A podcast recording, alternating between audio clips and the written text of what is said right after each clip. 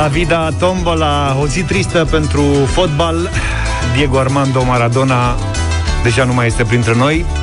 Bună dimineața, 7 Bună dimineața. și 21 de minute. Bună Manu Ceau este cel care a cântat despre Maradona când ne întrebau niște ascultători pe WhatsApp mai devreme Băi, la Vida Tombola.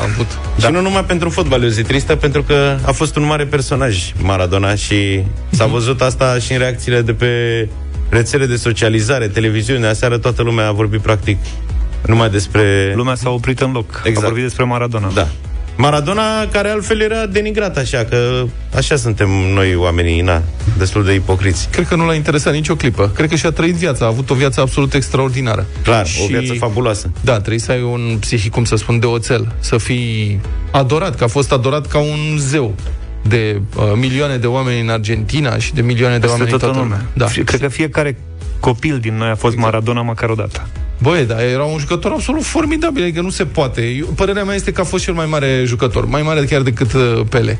Avea abilitatea asta de a dribla spectaculos, într-o viteză formidabilă. Era un magician cu mingea când era în forma lui maximă pe teren acolo. Acum, noi l-am prins, pentru generația noastră este cel mai mare fotbalist. Noi l-am da. prins jucând fiecare dintre noi și eram, am, trăit, am trăit fotbalul lui Maradona. Exact. Pe Pele nu l-am, nu l-am prins jucând. Da. Doar știm despre el și am văzut imagini. Am văzut la, la, la fel da. cum generația de acum o să-l iubească necondiționat pe Messi. Pe Messi.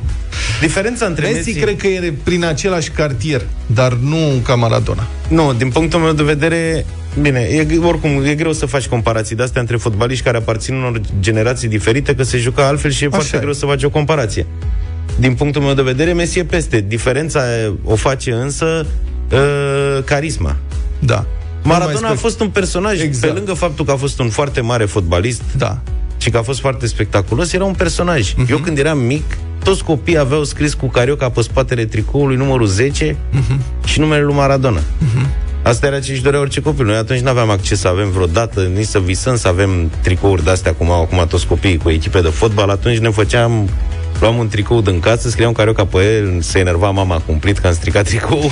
Astea ale Argentinei erau mai ușor de făcut. Că luai un tricou, un tricou alb și făceai cu carioci albastre, încercai să faci ceva. E... Era ceva mai simplu. Nu... E, sigur, consumai mai multe carioci, dar mergea. Nu ține. Apropo de albastru, tot în bleu jucau și Napoli, nu? Da, da Napoli a da, fost... Da, iar acolo a fost zeu. Da. De nici nu vreau să mă gândesc ce la Napoli.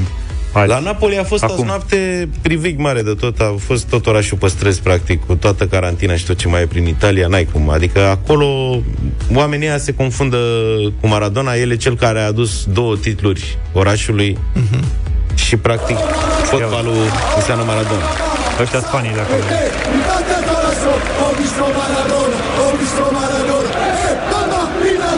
Este un cântec al galeriei lui Napoli, valabil și azi. În sensul că el cântă la fiecare meci și în ziua de astăzi și care spune mama, mama, mama, știi de ce îmi cântă inima? L-am văzut pe Maradona și m-am îndrăgostit. Foarte. Apropo de cântat, l-ați auzit vreodată pe Maradona cântând? Uh, da, știu. Ia uite. Mai că nu-l interesa Asta de e din filmul cu Custurița. Da.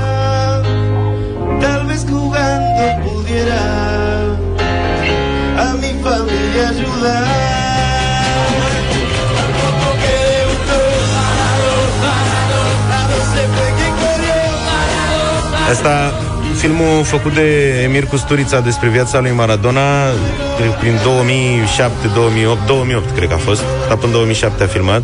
L-a prins pe Maradona într-un moment în care regreta excesele pe care le-a făcut. Uh-huh. Că a acordat un interviu în filmului Custurița și se gândea, zice, îți dai seama dacă n-ar fi fost cocaina te gândești ce fotbalist mare am pierdut da. El era convins acolo că ar fi fost mult mai mare uh-huh. dacă n-ar fi consumat cocaină. Deși mulți asta pun talentul lui pe seama cum... Nu cred că venea de acolo talent. dar Uh, talentul era deja acolo. Talentul era, dar faptul că a dus totul la, la un nivel foarte înalt uh-huh. uh, o pun mulți pe seama consumului. El spune acolo în interviul ăla că nu. Problema e că după aceea, în ultimii ani, el a luat iarăși razna uh-huh. Și a făcut foarte multe excese și a ajuns să fie rău unor filmulețe de-astea în care era nu o să ne aducem aminte da, de momentele alea, o să ne aducem aminte, de exemplu, de golul ăla cu mâna. Ăla e cel mai... Nu, ăsta e golul secolului. în același Așa, meci. Golul corect, victoriei ai cu Anglia. dreptate.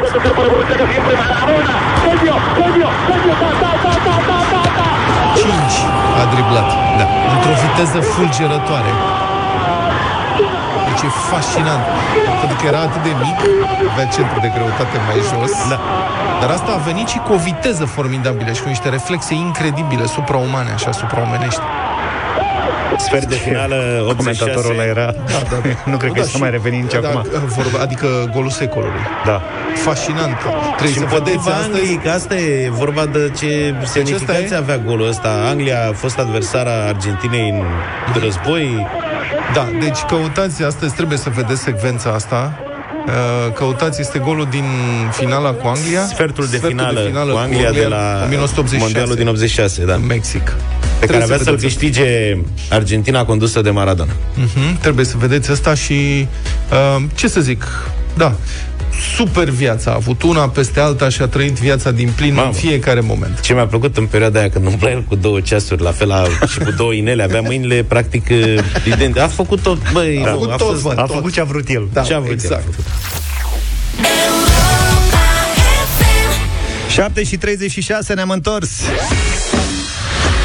Sper că ați auzit de Tough Money sau dacă n-ați făcut-o până zilele acestea, ați auzit de la noi, la Europa FM în deșteptare. Este noua miniserie românească a HBO Europe în regia lui uh, Daniel Sandu, o producție care vorbește despre vinovăție, despre nevinovăție și despre moralitate în lucruri și în contexte pe care noi le cunoaștem uh, destul de bine. În română, miniseria se numește Bani Negri pentru Zile Albe, s-a lansat acum vreo 4 zile, are 6 episoade și nu o să vă spunem uh, chiar totul, uh, vă lăsăm să urmăriți în aplicație sau uh, acolo unde urmăriți de obicei uh, HBO. Bani Negri pentru Zile Albe este povestea a doi tehnicieni de trafic ce pleacă de la o glumă despre un furt și ajung să fie tot mai prinși fără voia lor, dar cu ajutorul altora în acest furt. Personajele principale sunt uh, interpretate de Alexandru Papadopol și Cristian Bota. Uh, e o trecere de la mai în glumă, mai în serios, la din ce în ce mai uh, serios. Repet, nu vă dăm uh, detalii, vrem doar să vă reamintim de sondajul făcut de HBO România și uh, compania de cercetare Exact Business Solutions. E vorba de semaforul uh, moralității. Uh, rezultatele sondajului sunt deja publice, puteți intra pe hbogo.semaforulmoralității.ro uh, Rezultatele despre care compania de cercetare spune că e, sondajului despre care compania de cercetare spune că e reprezent, reprezentativ la nivel național sunt făcute publice și vor servi drept bază pentru oricine vrea să se testeze online. Așadar, vă așteptăm pe hbogo.semaforulmoralității.ro Întrebarea de astăzi la care ne oprim și pe care o găsiți uh, pe europafm.ro este ai scăpat vreodată de vreo amendă pe care o meritai? Cum ai făcut? Și avem și un uh, premiu, un kit bani negri format dintr-o salopetă, o sacoșă și un portofel premiu în valoare de 600 de lei. Stăm de vorbă cu Lavinia din Târgu Mureș. Bună dimineața, Lavinia! Bună! Bună dimineața! Bine ai venit! Ia zine, ai scăpat vreodată de o amendă pe care o meritai? Da, am scăpat. Cum? Chiar anul acesta, de ziua mea, eram în drum spre Sami Segetuza, eram împreună cu soțul meu, eu eram pe scaunul din dreapta Așa? Și când ne-a oprit uh, nenea polițaiul, uh, ne-a verificat actele, prima dată soțul, pe urmă ale mele și eu evident că nu port centura dreapta. Nici până atunci și nici de atunci. Uh-huh. Și Uh, nici de n-ați atunci? auzit Asta. nici de atunci. Dar care e ideea? Adică... De, Uh, de ce nu, nu poți știu, centura? efectiv nu suport, simt că mă sufocă, deși când conduc, primul lucru pe care îl fac, pun centura. A, dar în Ok. dreapta te... Am înțeles, ok. Uh, așa, uh, m-a întrebat frumos de ce nu port centura. E, nenea polițaiul să vede. Am un pic de burtică. Nu mințeam deloc. Sunt un pic mai plinuță, dar eh, asta e. Sunteți însărcinată? E, un pic așa. Așa, așa, așa. Bine, uh, știți că trebuie suportați în stare vizibilă de graviditate. Uh, Da, dacă mă dădeam jos, uh, probabil îl păcăleam și așa.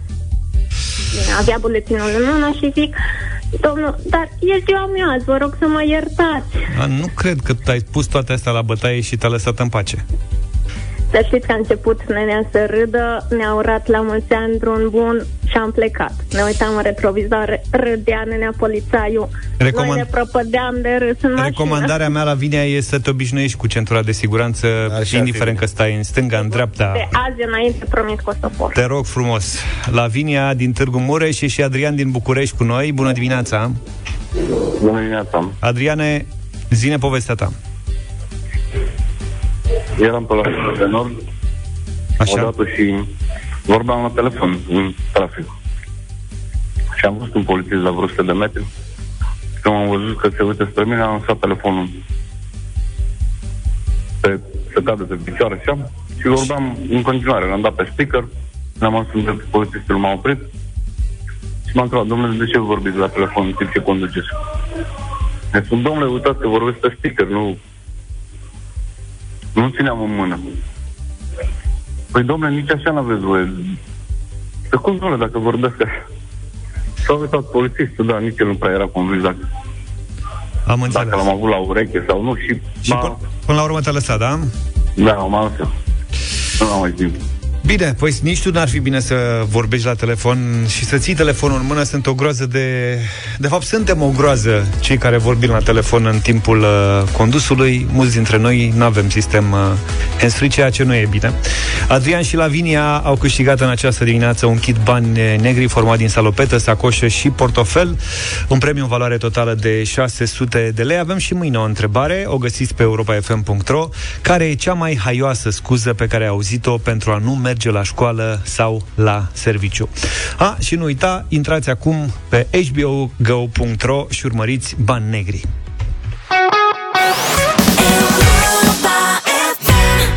Closer am ascultat în deșteptarea Uite o piesă care a reușit, sper eu ce n-a reușit Poate cafeaua mai devreme Să vă ridice în picioare la ora asta 7 și 49 În altă ordine de idei a fost promulgată o lege pe care o așteptăm de ani și ani de zile, panică prin parcările blocurilor din marile orașe ale țării, unde sunt colecționari de Dacia 1100, de Trabanturi și alte lucruri de genul ăsta. În fiecare dintre noi e un țiriac, să știi, un colecționar de mașini. Deci, președintele a promulgat legea prin care poliția locală poate dispune ridicarea unui vehicul parcat pe domeniul public în alte locuri decât drumul public, public propriu-zis, marcat ca atare. Deci, formularea e așa. Adică, în cazul nerespectării obligației, bla bla bla, nu știu, dacă un vehicul staționează pe domeniul public, în alte locuri decât drumul public, poliția locală poate dispune măsura tehnico-administrativă a ridicării vehiculului. Ridicarea vehiculelor constituie serviciu public, se realizează pe durata 24 de ore. Eu asta n-am înțeles. Cum adică se dispune pe durata 24 de ore? Adică să zicem că vezi... Una e cu mașinile abandonate. Pe păi cred că la asta se referă. Ai mașini abandonate pe nu știu ce. Da, dar înțeleg că dacă e abandonată pe marginea drumului, adică... N-au ce face. E păca... Dacă e par... Fii atent. Dacă în e pe afara spațiilor marcate expres de administratorul domeniului public. Adică da, pe trotuar, înțeleg. Da. La mine, la mine, de exemplu, la bloc au fost ani de zile niște pave de-astea parcate pe spațiu în parcare. În parcare, gen. Ale am senzația că sunt inamovibile. Sunt ca judecătorii de la Curtea Constituțională. A, deci ideea nu e doar poți... să nu parchezi tu pe, da, la dacă... bătătorul de covoare, să nu pui pe trotuar, să... Deci dacă o parchezi strâmb un pic, hați, nu mai are nicio speranță, niciun viitor. A venit poliția locală, da. pa, pa. Dacă e abandonată în parcare cum ar veni, că domnul, cum îl chema pe vecinul tău care făcea toate lucrurile? Când erai domnul Noaghiu, când eram mic. Da, dacă domnul Noaghiu, domnul Noaghiu nu avea mașină. Nu contează, punem cazul. Deci dacă, dacă ar fi avut... Da, dacă ar fi avut Dacia 1100 Trabant sau scodiță de aia mică cu capota care se deschidea în lateral dreapta, Eu am avut, am avut ceva mai tare, stai puțin. Ia. Aveam un vecin tot acolo în bloc când eram eu mic, care nu, a, dânsul nu avea permis. L-a da, luat, l-a luat pe la 40 ceva de ani.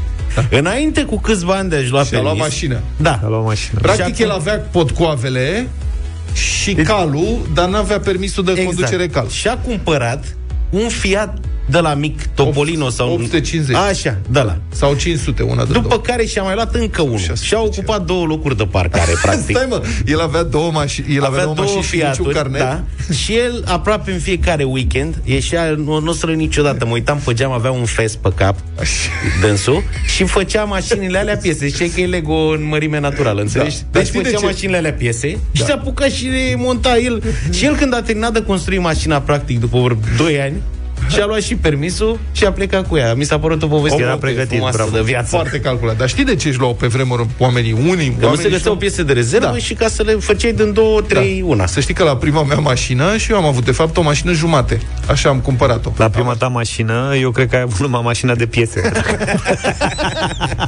de fapt.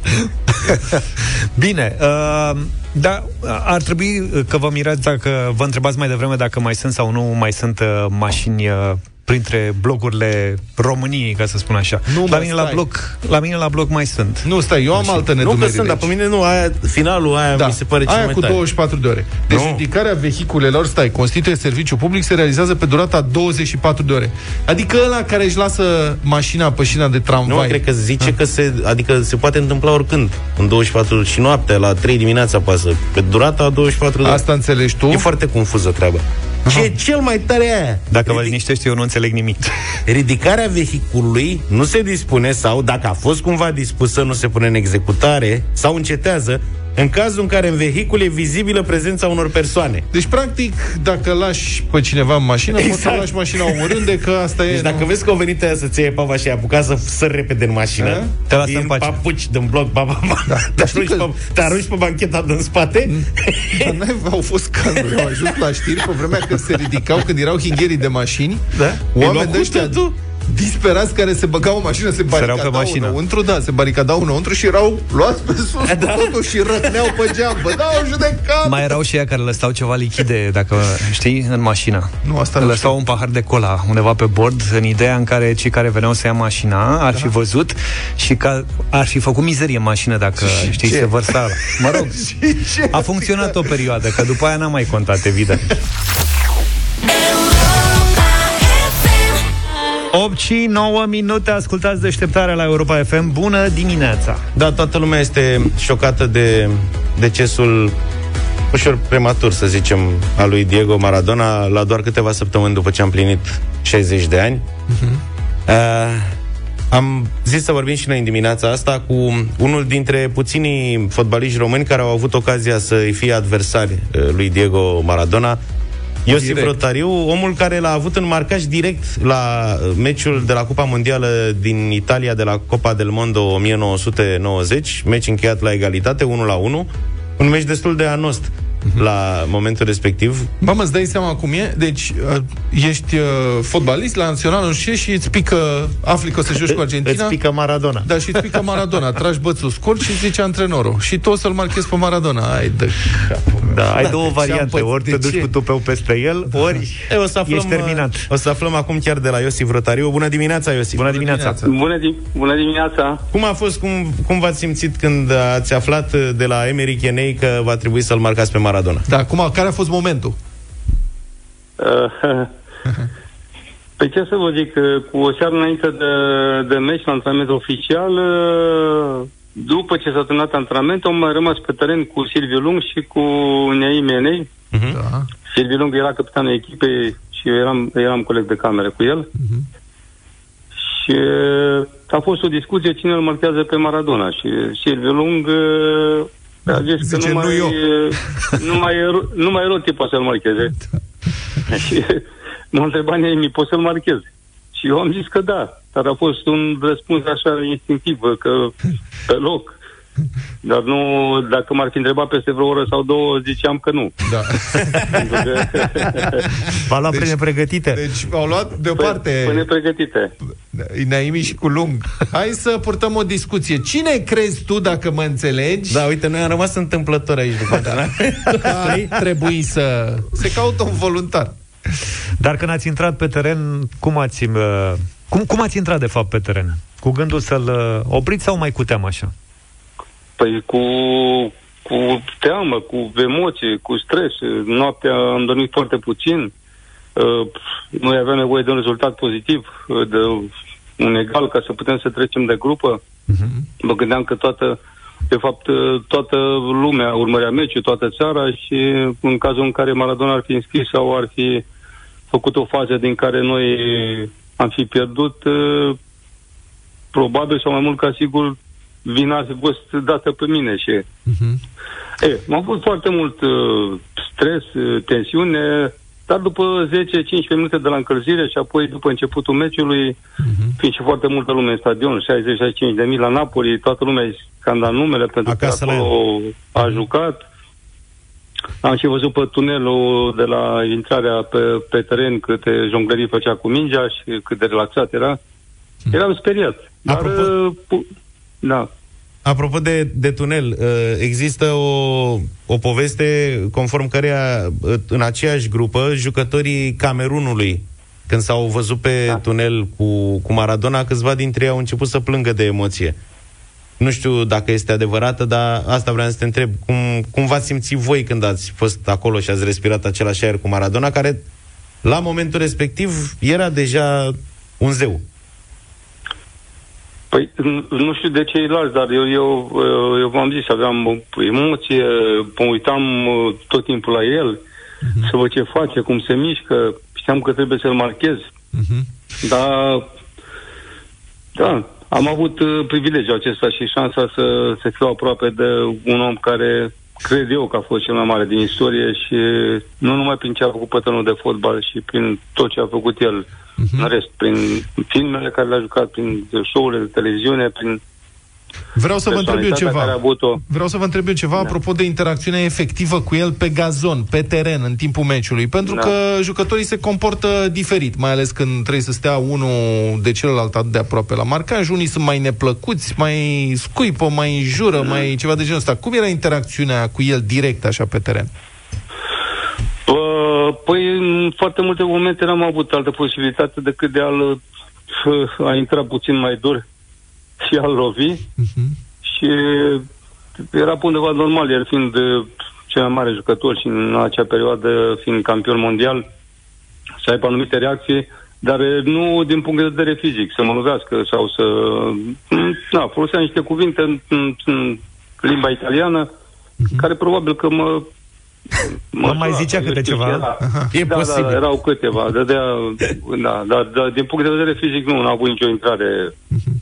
Să zic că după la că l-am lovit eu, așteptat că la următoarea fază sau cândva să vină să mă lovească. Nu, și a văzut tot timpul de joc și uh, eu l-am lovit de cele mai multe ori și uh, nu, nu, chiar s-a comportat ca un mare campion.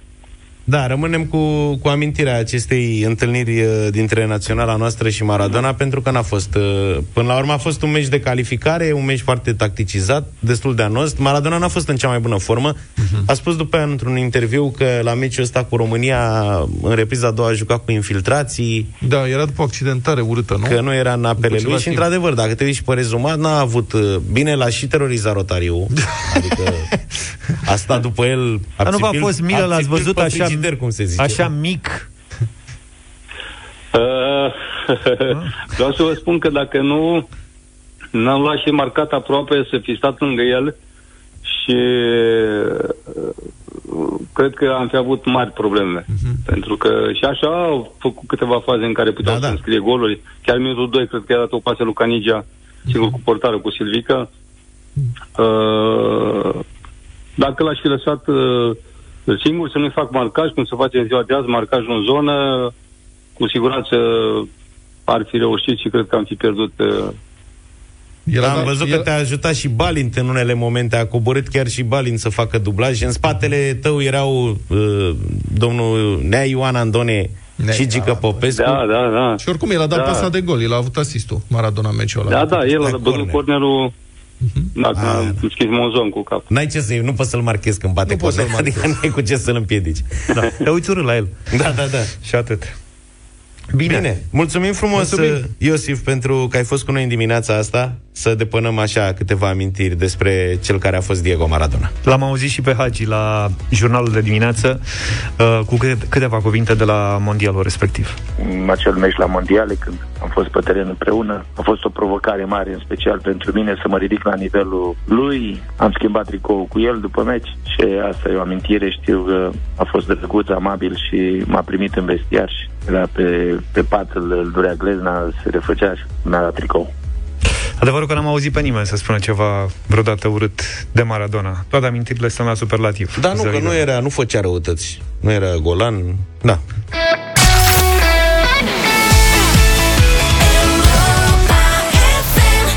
Baila Morena de data asta, varianta lui uh, Zucker 8 și 25 de minute A apărut ideea unei reconversii profesionale pentru piloții de la Tarom care nu mai zboară și care nu vor mai avea loc de muncă din cauza restrângerii activității. Nu e ușor? Ar putea, da, nu e ușor, suntem da, nu e... Suntem așa uș, alături de oricine da, își pierde locul de, de muncă ei, în momentul ăsta. Suntem alături de ei la sol. La sol, da. Deci, ideea reconversiei profesionale în conductor de locomotivă. Serios. Serios, nu e de râs. Modelul este deja în curs de aplicare în Elveția, unde piloții Swisser și Edelweiss puțin, ei au avioane și la sol. Da, păi da înțelegi? Mă, au deficit, fiți atenți. Deci sunt, toată industria aviatică este praf. Știm foarte bine. Asta nu e, Totul e praf. râs. Da, dar industria aviatică a fost printre cele mai... Industria transporturilor aeriene a fost printre cele mai lovite. Uh, cu scăderi de până la 80% a activității, îngrozitor ce se întâmplă acolo. Oamenii săraci n-au nicio vină. Și în Elveția, aceeași problemă, că e o problemă globală, piloții de la două companii aeriene mari, Swissair și Edelweiss, Edelweiss înțeleg că e o companie de chartere, uh-huh. au primit propuneri din partea companiilor ferate elvețiene să preia conducerea unor garnituri feroviare, pentru că e deficit mare de conductori de tren în Elveția. Deci care știți să conduceți trenul, cum se spune. Ați plecat. să decolați. Da. Nu mai stați nicio secundă. Fuga în Elveția. Nu că... seama cum să mergi cu trenul între vacile alea din Elveția? Domnule, e și decor frumos acolo și la ei e și mai periculos că se merge mai repede. La noi, în schimb, se merge încet. Da. Și atunci ce poți să pățești? În fond, care-i treaba? Că și avionul merge drept și trenul merge drept, numai că, ba chiar, ăsta e mai simplu, că e la sol. Uh, cu avionul ești la înălțime. Deci e diferență de altitudine, mergi drept, trebuie să fii atent. Uh, sunt unele diferențe, însă, uite, retribuția lunară a unui mecanic de locomotivă elvețian ajunge la aproximativ 6.000 de franci elvețieni. Alele. Cam 5.500 de euro. Nici franco elvețian nu mai e ce era, dar cam asta e 5500 de euro. Așa sună știrea. Eu nu știu de când franco a coborât sub euro, dar aparent așa se întâmplă. Um, iată ce zice un purtător de cuvânt al Sindicatului Elvețian al Piloților. Sunt numeroase elemente foarte asemănătoare, cum ar fi fascinația pentru tehnică. Da. Deci dacă sunteți pilot și vă place să șurubăriți duminica la avion Și sunteți fascinați Da, în parcare Cum da. fac băieții? Nu sau, se dacă, la... sau dacă ați luat două Fiaturi ca să faceți unul Da, dacă v-ați luat două Boeing-uri 737 Ca să faceți un Boeing 738 38 Și în weekend mai ieșiți cu băieții în fața exact. turnului de control să mai umblați la jiclere, atunci e bine, e un pas, pas bun. Deci fascinația pentru tehnică. Transportul de persoane și de mărfuri din punctul A în punctul B. Și siguranța și spiritul de responsabilitate Asta e o situație câștigătoare pentru ambele părți. Le cerem angajatorilor noștri să aibă o atitudine deschisă. Și în România, publicația clubferoviar.ro, de unde am găsit știrea, a explorat această posibilitate. Domnul Iulică Măntescu, președintele Federației Mecanicilor de Locomotivă, spune că, într-adevăr, cele două meserii sunt similare. Bă, nu m-aș fi gândit niciodată la asta. În Elveția e posibil. La noi, în schimb, eu bănuiesc că locomotivele alea pe care le văd eu cel puțin pe calea ferată, care cred că da. 70 de ani, uh-huh nu cred că au mare asemănări la bord cu avionul, adică... Da, cu vatmanii cum ar fi? Adică și vatmanii sunt tot un soi de conductor de tren, dar mai Acolo, mici. da. Și ei tot pe șină, tot trei butoane și o Bă, eu am o problemă la reconversia asta profesională. Mie să nu se obișnuiască pe trenuri și să ajungă după aia și avioanele cu întârzieri de la astronomice. da, da, da, asta ar fi o problemă. Că da. deocamdată merg bine. Dar dacă stau un an, doi pe calea ferată, da. e că pleacă atunci când vor și ajung când o fi. că în România ar fi în stare să le pună restricții de viteză în aer sau, da. sau supliment de viteză. Mai există la CFR supliment de viteză? Probabil că există, Dar că de așa ce? fac diferența. Adică... Păi distanța e aceeași. Da. Diferența la... o fac confortul și viteza cu care ajungi Dar la destinație. supliment de viteză există, Olimin? Nu există. Adică sunt trenuri, poți să plătești orice supliment de viteză. Îți dai că tot, mă întreb, habar n-am, n-am mai mers cu trenul de 15 ani. Eu, da, mai probabil. Mult. Da, el cu metrou și nici acolo nu știa.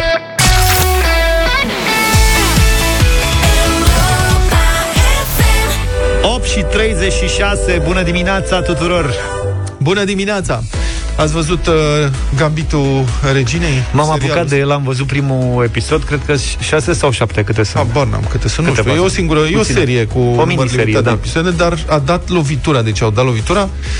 A bătut recordurile de audiență. Netflix a anunțat că uh, au, serialul a fost vizionat de 62 de milioane de familii în wow. prima lună de la lansare, Oho. iar Google a confirmat că întrebarea cum să joci șah și astea care sunt în această zonă. Deci întrebarea asta a atins cel mai mare nivel în căutările Google de la liceenii încoace. Din ultimii 9 ani, da. da. Și să vezi că sorprinde ce în cutia de șah. Să atunci explozi. da. Dar, bun, am văzut, este fenomen. Toată lumea vorbește despre auzit, asta. Da. E da? mișto, l-am văzut. Băi, știi care mi se pare marea realizare a filmului? Cum au putut să facă un thriller, practic, adică un film plin de tensiune, din jocul de șah. Deci e, e greu de crezut. Adică jocul de șah, prin definiție, e static. Sunt doi oameni care stau și se uită fix într-o cutie, la niște da, piese. Să știi că eu odată am văzut doi oameni bătându-se în parc la obor. Nu cred. Da. Serios? Da. Unul l-a acuzat pe altul da? Așa. Că a trișat. Că a trișat. păi și cum a trișat? Avea un, ăla... avea un cal în mânecă sau a cum? pus... Mă, nu știu, doar am văzut scena. Înțelegi? Doi cetățeni în Eu am și ahiștii mei acolo. Și da. acum am văzut alte. Deci stau și seara, acum e fric de paralizezi. Da. Oamenii sunt acolo, joacă șah. Netulburați, poate să vină COVID, poate să vină sfârșitul lumii, joacă șah. Poate nu mai poate să plece, te-ai întrebat. și vezi că nu sunt 2-3. Da, sunt gen da. 15-20 de oameni în fiecare zi și în fiecare seară acolo. Așa. Și odată, într-o vară, Eram cu copiii prin parc, mamă, și a ieșit Iureș Mare, adică s-au ridicat și ea de la Remi. Înțeles? Erau doi șahiști și în vârstă. Băi, da, aveți multe sporturi în Și unul s-a ridicat în picioare și a început să țipe. Băi, furat! Ai furat! De era gen șocat. Și cred că da, și în film se întâmplă chestii de genul ăsta. Uh, adică... Nu, evident că nu se întâmplă, dar jocul te consumă... Ia palma calul. Să... Psihologic și psihic. palma calul. Oamenii sunt, se pot înfuria foarte tare când pierd. Dar nu are nicio legătură cu norocul. Adică la tablele astea te mai poți înfuria. Corect. Că are ăla noroc. Lazar.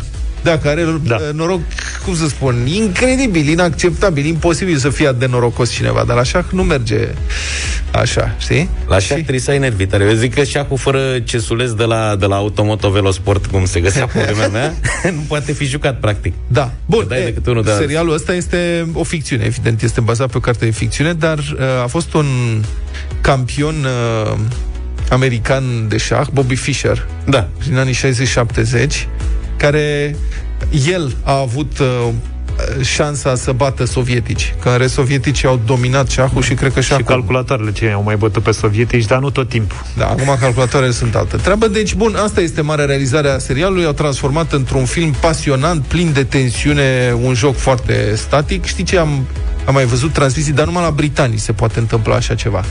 Să vezi transmisii de ore întregi de darts, aruncat cu săgețele la țintă. Bă, foarte uiți, pop- un sport foarte popular în Marea Britanie. Știu, dar te uiți, nu e nimic, adică este unul care stă așa la 2 metri și frâc, frâc ca să enervezi fanii badmintonului. Are cam, cam aceeași.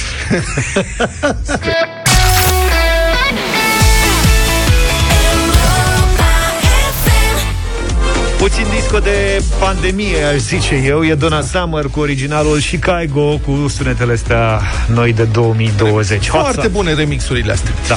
Am văzut, am dat peste o filmare făcută pe o șosea din, uh, din județul Arad. Am rămas îngrozit. Este o filmare din o filmare de la o cameră de bord, de la o mașină. Deci drum drept, linie dublă continuă. Da. Și din mașina din care se filmează, mă rog, pe contrasens vine un tir mare, un tir mare roșu. Păi și este un nene care depășește tirul pe linie dublă continuă. Da, practic merge, ăstuia... merge tirul și pe linia dublă fix pe mijloc mai vine o mașină. Da. Și drumul e îngust, deci n-ai unde să te duci, nu există pe dreapta nimic. Adică este un drum județean cu o bandă pe sens. Asta este treaba. Și uh, în fața ăstuia care filmează este o altă mașină care, ca să evite impactul, iese... Iese un pic în decor. Băi, iese în, în decor, adică Da. practic se duce cu totul pe Și iarbă. cel care filmează este în de- decor, Și pentru cel că care altfel fil- n-ar fi avut loc da. fizic. Și totul se petrece la viteză foarte mare și dacă asculți înregistrarea, mi se pare că imaginile sunt puternice, dar sunetul ne spune cum mori în câteva secunde pur și simplu fără realizezi. Fără să realizezi. Sunetul are 7 secunde Da. cu totul și acolo sunt incluse, imaginați-vă, când începe înregistrarea, nu se văd mașini, nu se vede mașina Exact. care vine pe contrasens, se include momentul și partea de după, deci cam la viteza asta se desfășoară lucrurile. Deci o să difuzăm acum sunetul acestei, bucata asta de sunet și deci în mașină se aude, merge un radio, să ai o conversație și în momentul în care omul, șoferul își dă seama că era să moară, nu spune decât vai de capul meu. Fiți atenți. Eu așa încep să credem poarta. Văd că n-am un fac. Da, da, asta e, nu, Hai branșa, de bun. capul meu! Asta a fost tot. Înțelegeți? Da. Deci așa N-ai mori timp să reacționezi. pe șosea, pe o șosea din România, atâta durează. El merge, în fața lui e altă mașină, i- reușește să tragă de volan, trece pe dreapta, totul este filmat și ăsta nu mai apucă să spună cât vai de capul meu. Și când a terminat de zis vai de capul meu, mașina aia care depășea pe contrasens trecuse, Trecuse deja, da. Este incredibil. Bun. Și acum omul are, deci, filmarea făcută. Și se adresează poliției. Și zice, uite, domne, ce am filmat eu pe o șosea din România. Se vede mașina, sunt identificabile toate numerele, tot, toate numerele de matriculare. Și poliția îi răspunde, asta e, să fii sănătos. Polițiștii au scris, deci îi dau răspuns scris. Nu ești agent constatator, nu ai mijloace tehnice certificate sau omologate și verificate metrologic, deci noi nu avem ce să facem. Nu Da, putem dar are bun aplica simț. sancțiuni în urma unor astfel de semnalări. Și poliția din Arad îl informează, l-am identificat pe inconștientul ăla, pe uh-huh. criminal, că ăla este un criminal, nu este altceva, și l-am chemat la sediu ca să explice cum se conduce pe drumurile publice, dar fără sancțiune. Asta am citat din uh, publicația renașterea.ro, care difuzează și imaginile respective. Și eu vreau să, adică, fraților, ce trebuie să facem noi în țara asta, mă întreb, astfel încât autoritățile să ia în considerare în sfârșit ce se întâmplă în alte țări și anume ca filmările făcute din camerele de bord, pe camerele de bord pe care le avem instalate în mașini, bă, să fie luate în considerare în momentul în care se întâmplă ceva, o uh, contravenție, o infracțiune, o abatere gravă de la codul rutier care pune în pericol alți participanți la trafic, cum zic polițiști. De obicei, poliția zice că nu ai filmat cu o cameră omologată și că nu pot... Da, uh, asta Asta este de legislație. Asta mai e mult. legea. Asta Suntem, este... suntem în 2020, adică poți să stabilești foarte ușor viteza pe care o avea mașina Sigur. respectivă, plus că se vede cu ochiul liber, dincolo de viteză, o încălcare flagrantă a regulilor de circulație, adică faptul că la era în depășire pe dublă linie continuă, Da. Deci E- vorbim ce mai despre vrei? asta, vorbim despre asta, mor oameni, suntem în țara asta, eh, suntem din păcate în top, în topul mortalității pe șosele în Uniunea Europeană. Suntem pe locul ba pe locul 1, ba pe locul 2. Acolo suntem. Nu cred că am coborât eh, vreodată mai jos de locul 3 în ultimii 13 ani de când suntem membri în Uniunea Europeană toată lumea pare fi de acord. Băi, hai să facem ceva, să năsprim regulile, să uite, să folosim filmările din uh, mașini, uh, măcar ca să sancționăm șoferii respectivi, să-i pedesim mai pe, sever pe ăștia care fac astfel de lucruri. Adică un om care conduce așa, care depășește tiruri pe linie dublă continuă, nu e că s-a gândit, că n-a avut vizibilitate, e linie dublă continuă, depășești un tir uh, și scoți alte două mașini în decor. Asta este o circunstanță agravantă, adică Clar. eu nu înțeleg cu un astfel de personaj de ce mai are dreptul să conducă vreun, uh, uh, vreun vehicul pe drumurile publice în următorii 5 ani sau 10 ani, să zicem. Adică um, e tentativă de omor. De ce lași astfel de oameni uh, liberi? Și parlamentarii, oare ei nu sunt și ei interesați de siguranța pe drumurile publice? ei dorm pe bar- bancheta din spate și nu, nu știu toate astea. Da, dar probabil. nu au și ei copii, familii, soții, părinți care merg cu mașina și riscă să fie uciși? Adică, încă o dată, ce trebuie să facem noi ca onor Parlamentul să schimbe legislația astfel încât să fim apărați de criminalii de pe șosele.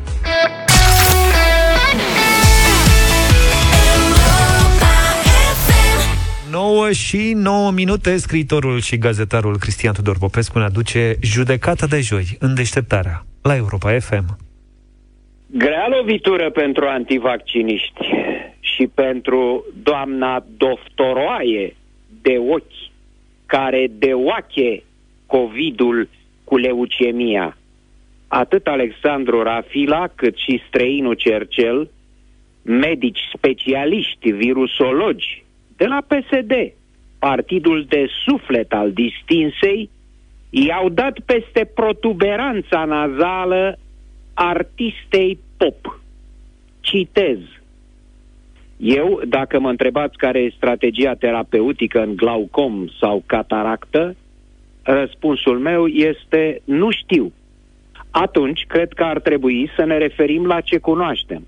Iar dacă avem opinii personale, să le ținem pentru noi să nu devenim niște influențări ai opiniei publice când de succesul acestei campanii de vaccinare depinde foarte mult reluarea funcționării acestei țări. Afirmații care nu se bazează pe nimic, cum e cea legată de leucemie, mi se par nu numai exagerate, ci și periculoase. Alexandru Rafila Vaccinul este cât se poate de bun cei care se ocupă cu denigrarea vaccinului ar trebui să tacă din gură sau să-și asume morții. Adrian Străinu Cercel Dacă judecăm logic, obicei tot mai rar prin România de azi, activiștii antimască ar trebui să fie pro-vaccin căci vaccinarea populației în proporție de peste 90% ar duce la stingerea rapidă a epidemiei și deci la demascarea tuturor.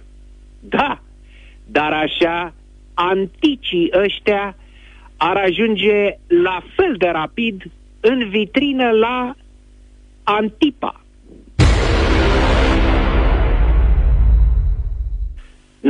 Numai covidioții au o problemă, ci și bunilor camarazi, trumpiții. Înaintea campaniei de vaccinare anticovid, în America a început campania de vaccinare împotriva virusului Trump. Rămân trumpiții fără președinte. Însă Trump lasă în urma lui și alte nenorociri. În vreme ce la New York peste 600 de morți de COVID zac încă în frigidere, pentru că înmormântarea costă și nu-i revendică nimeni, numai puțin de 24 de milioane de americani n-au ce pune în frigidere, așa că se așează la cozi uriașe în fața cantinelor sociale. Justiția a respins pretențiile UPS Mache ca toți tomitanii și chiar toată țara să se adune în pelerinaj la peștera Sfântului Andrei, în vreme ce Constanța e în carantină. Un alt preamâniatul Mache i-a scris premierului Orban, amenințându-i pe cei care nu au frică de Dumnezeu și se închină unei științe absurde, bazată pe necunoscuți specialiști, cu o revoluție ca în 89. Adică, năică, pardon, și că am să-ți torn o revoluție, da, o revoluție de să mă pomenești. În 1989, IPS Macedon Chiar asta făcea. Turna, întâmpinându-i pe securiști cu strigătul. Fraților, nu sunt porcu, sunt mache, al vostru. doma bosului său, Daniel, Teodosie mârie în numele Domnului. Doar odată Fiul lui Dumnezeu s-a lăsat bat jocorit. Lăsați-le oamenilor libertatea de a-L cinsti pe Dumnezeu, ca și El să vă mai îngăduie acolo unde credeți că v-ați înveșnicit. Care va să zică, dacă nu pelerinaj total, atunci ciuciu guvernare, Orbane, că Dumnezeu numără voturile. În viziunea lui Mache, Iisus e unul dintre caftangii de prin filme care mai întâi se lasă bătuți pentru efectul dramatic, ca apoi să-i dea adversarului un cap în gură terminal.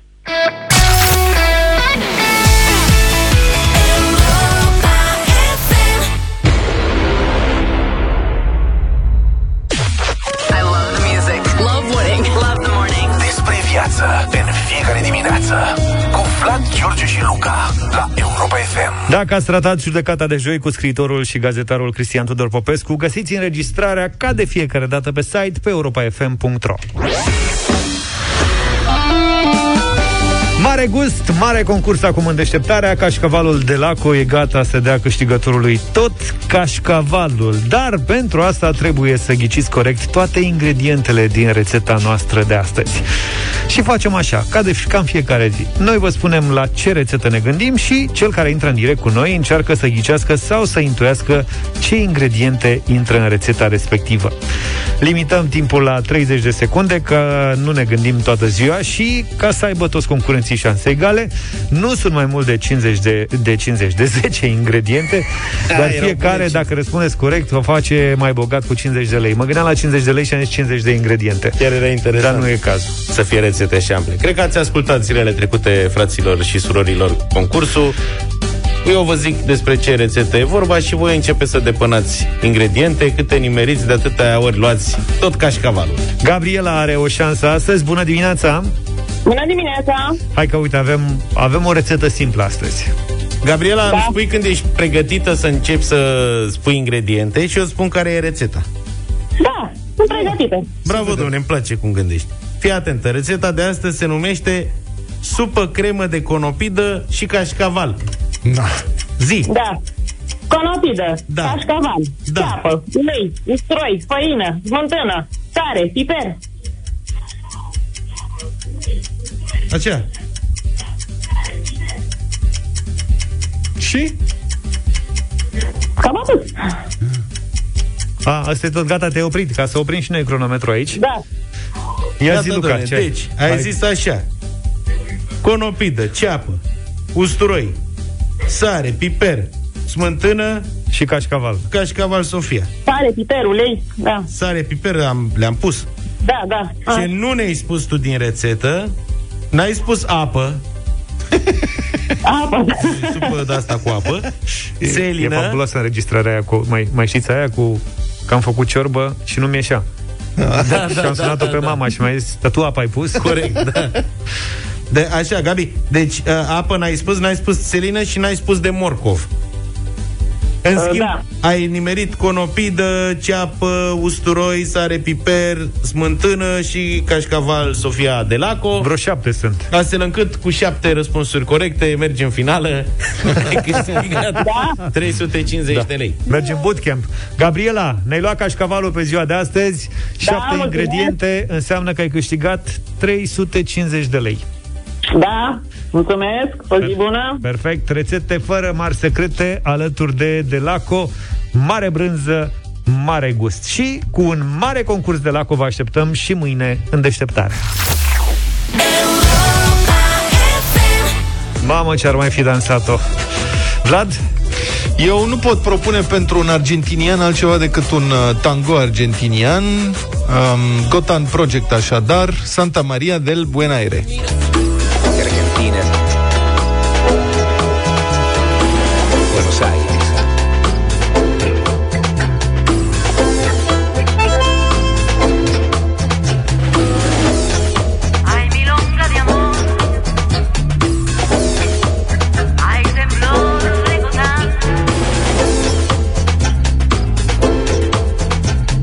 Prietenii cubanezi ai argentinianului Diego Armando Maradona Mulți Mulți, foarte mulți și foarte buni și importanți cred că s-ar bucura să asculte Conga. Miami Sound Machine și Gloria Estefan. Ia auzi! Ia auzi! Shake your body, baby, do that conga. Don't you get to yourself any longer. Feel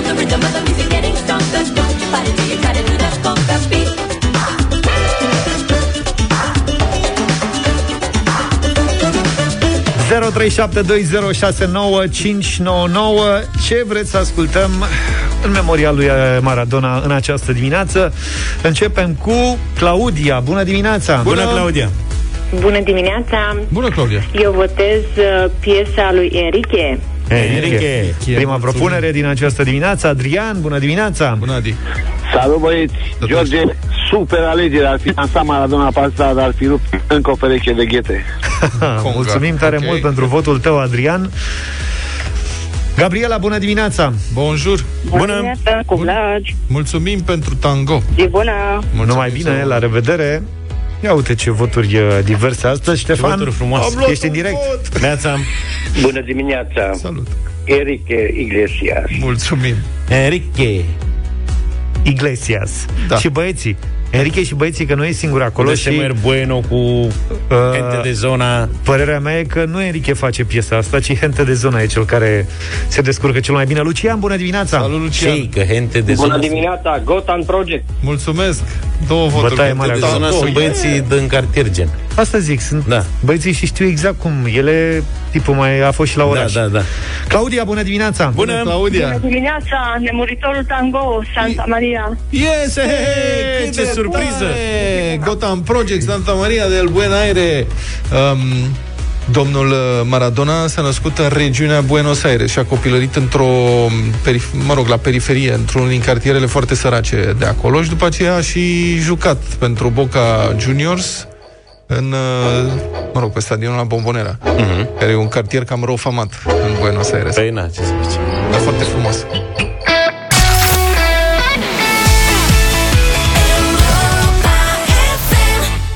Și 32 de minute urmează visul în deșteptarea la Europa FM. Am spus-o de mai multe ori în cadrul campaniei Urmează visul, educație pe burta goală greu se face. Printre cei care au trăit-o se numără și preotul Manuel Radu, și au văzut-o cu ochilor. Preotul Părintele Radu a înființat în orașul Urlați un centru de zi pentru elevii de școală primară și gimnaziu.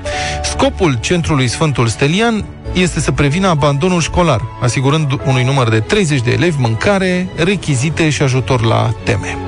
În urmă cu 2 ani vă spuneam povestea preotului care visa pe atunci ca și acum, ca toți copiii să meargă la școală. Sigur, e un vis uh, frumos și nu ține doar de părintele Radu, dar după ce oamenii au auzit povestea la Europa FM, preotului s-au mai deschis câteva uși, la fel și copiilor Mădălin și Andreea, pe care vi-am prezentat tot atunci. Între timp, ei au intrat la liceu și asta chiar nu-i puțin lucru.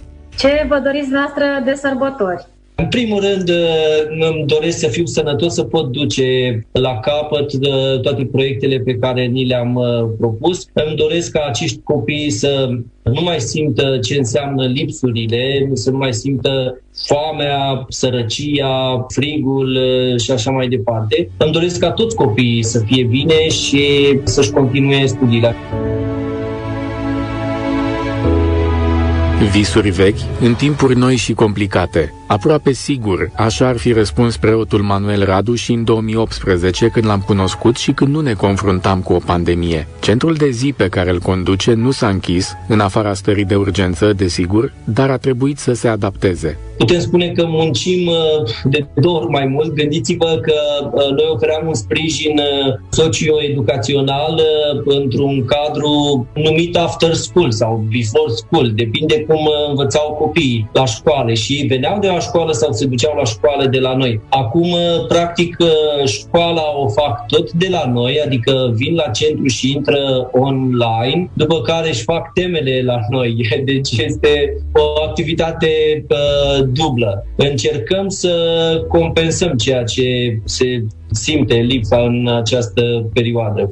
E adevărat, copiii de la Centrul Sfântul Stelian nu participă în același timp la cursurile online. Și e foarte bine așa, pentru că în acest fel se evită aglomerația. Pe timpul stării de urgență, părintele Manuel Radu a folosit altfel banii proveniți din donații. În special uh, cu laptopuri. Noi le-am dat uh, copiilor acasă, acolo unde a fost cazul am suplimentat și cu internet să participe la școală. Și mergeam și cu pachete de alimente de bază la casele lor. Gândiți-vă că în acea perioadă totul s-a asistat.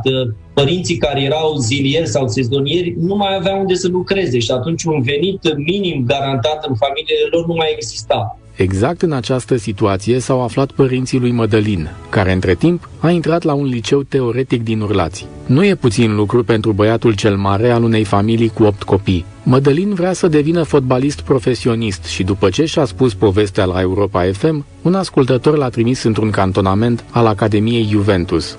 A fost o experiență frumoasă, mi-a plăcut. Și ai avut asigurat tot acolo, și cazare, și... Da, da. Ai învățat ceva nou Făcea... asta? Da, să fiu mai tehnic, mi-am îmbunătățit uh, abilitățile. Drumul până în Liga 1 e foarte lung și Mădălina a făcut câțiva pași.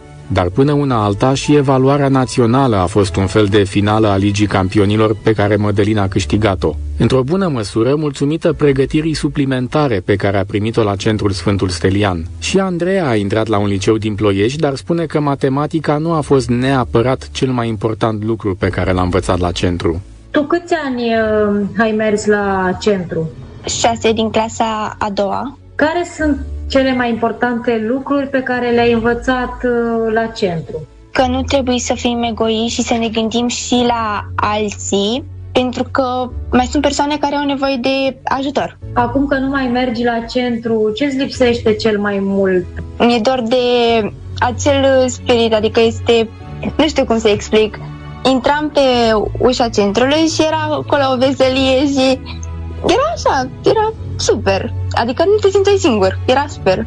Pe lângă hrană, haine, rechizite sau meditații, Centrul Sfântul Stelian le-a oferit copiilor și șansa de a fi copii. Sunt condiții necesare pentru a reuși în viață, dar nu suficiente, spune preotul Manuel Radu. Noi îi iubim foarte mult uh, pe ei aici și asta ei o simt. Și astfel cred că ei luptă în fiecare zi să își depășească această condiție uh, socială din care vin, pentru că practic sărăcia este o stare pe care nimeni nu și-ar dori să o trăiască și astfel au înțeles că doar prin muncă și munca unui copil sau unui elev este doar de a învăța, doar prin muncă pot reuși și pot uh, face ceva în viață. Pe lângă dragoste și sfaturi de viață, câteva sute de copii de școală primară și gimnaziu au primit mâncare, haine sau căldură mulțumită Centrului Sfântul Stelian. Sunt chestiuni banale pentru cei mai mulți dintre noi, dar imaginați-vă cum ar fi să nu le aveți. Pe viitor, părintele Manuel Radu vrea să ajute cât mai mulți copii, care la rândul lor să întoarcă binele primit și puțin câte puțin să facă lumea în care trăim un pic mai bună. 9 și 47 de minute, Madlena Zilei. 26 noiembrie 1939 s-a născut în Tennessee, Statele Unite, Tina Turner. Doamna Tina face astăzi 81 de ani. Ea și-a început cariera sub pseudonimul Little N în 1958, alături de Ike Turner. Avea doi ani mai târziu, publicul a aflat cu adevărat cine este când s-a lansat proiectul Ike în Tina Turner. Au recunoscut-o după păr. exact. Primul hit s-a numit A Fall in Love, iar primul Grammy a venit în 1971 pentru piesa Proud Mary.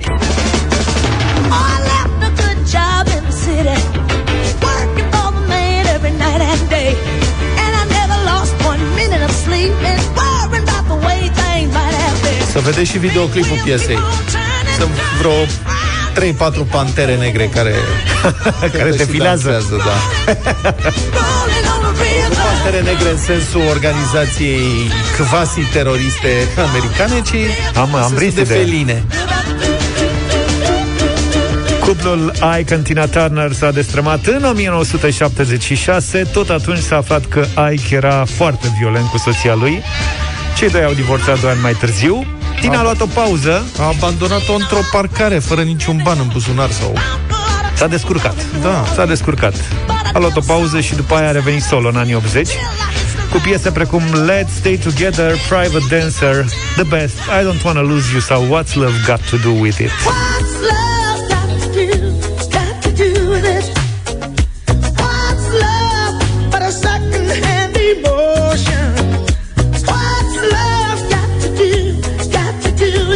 piesa asta, Tina a primit un alt Grammy, altfel a fost piesa anului 1984. Anii 90 au venit cu vreo 19 single-uri, dintre care menționăm doar Golden Eye și When the Heartache Is Over.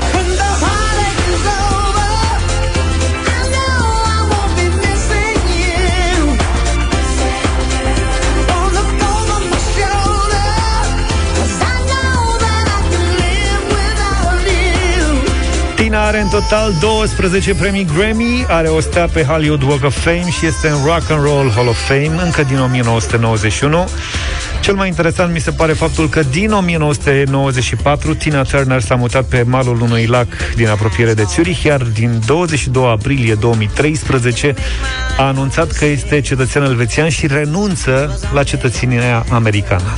Taxe. Deci n-a putut să da, voteze nici cu Trump, nici cu... Ah, Taxe. S-a Ce să zic, detașat. cred că... Nu cred că e rău. Da, a pus în balanță și cred că a zis, hai, lasă, ce să pierd dreptul de vot, hai, rămân cu niște da. milioane. Mă aleg eu cu altele. Bine, la mulți ani Tina Turner, 81 de ani astăzi.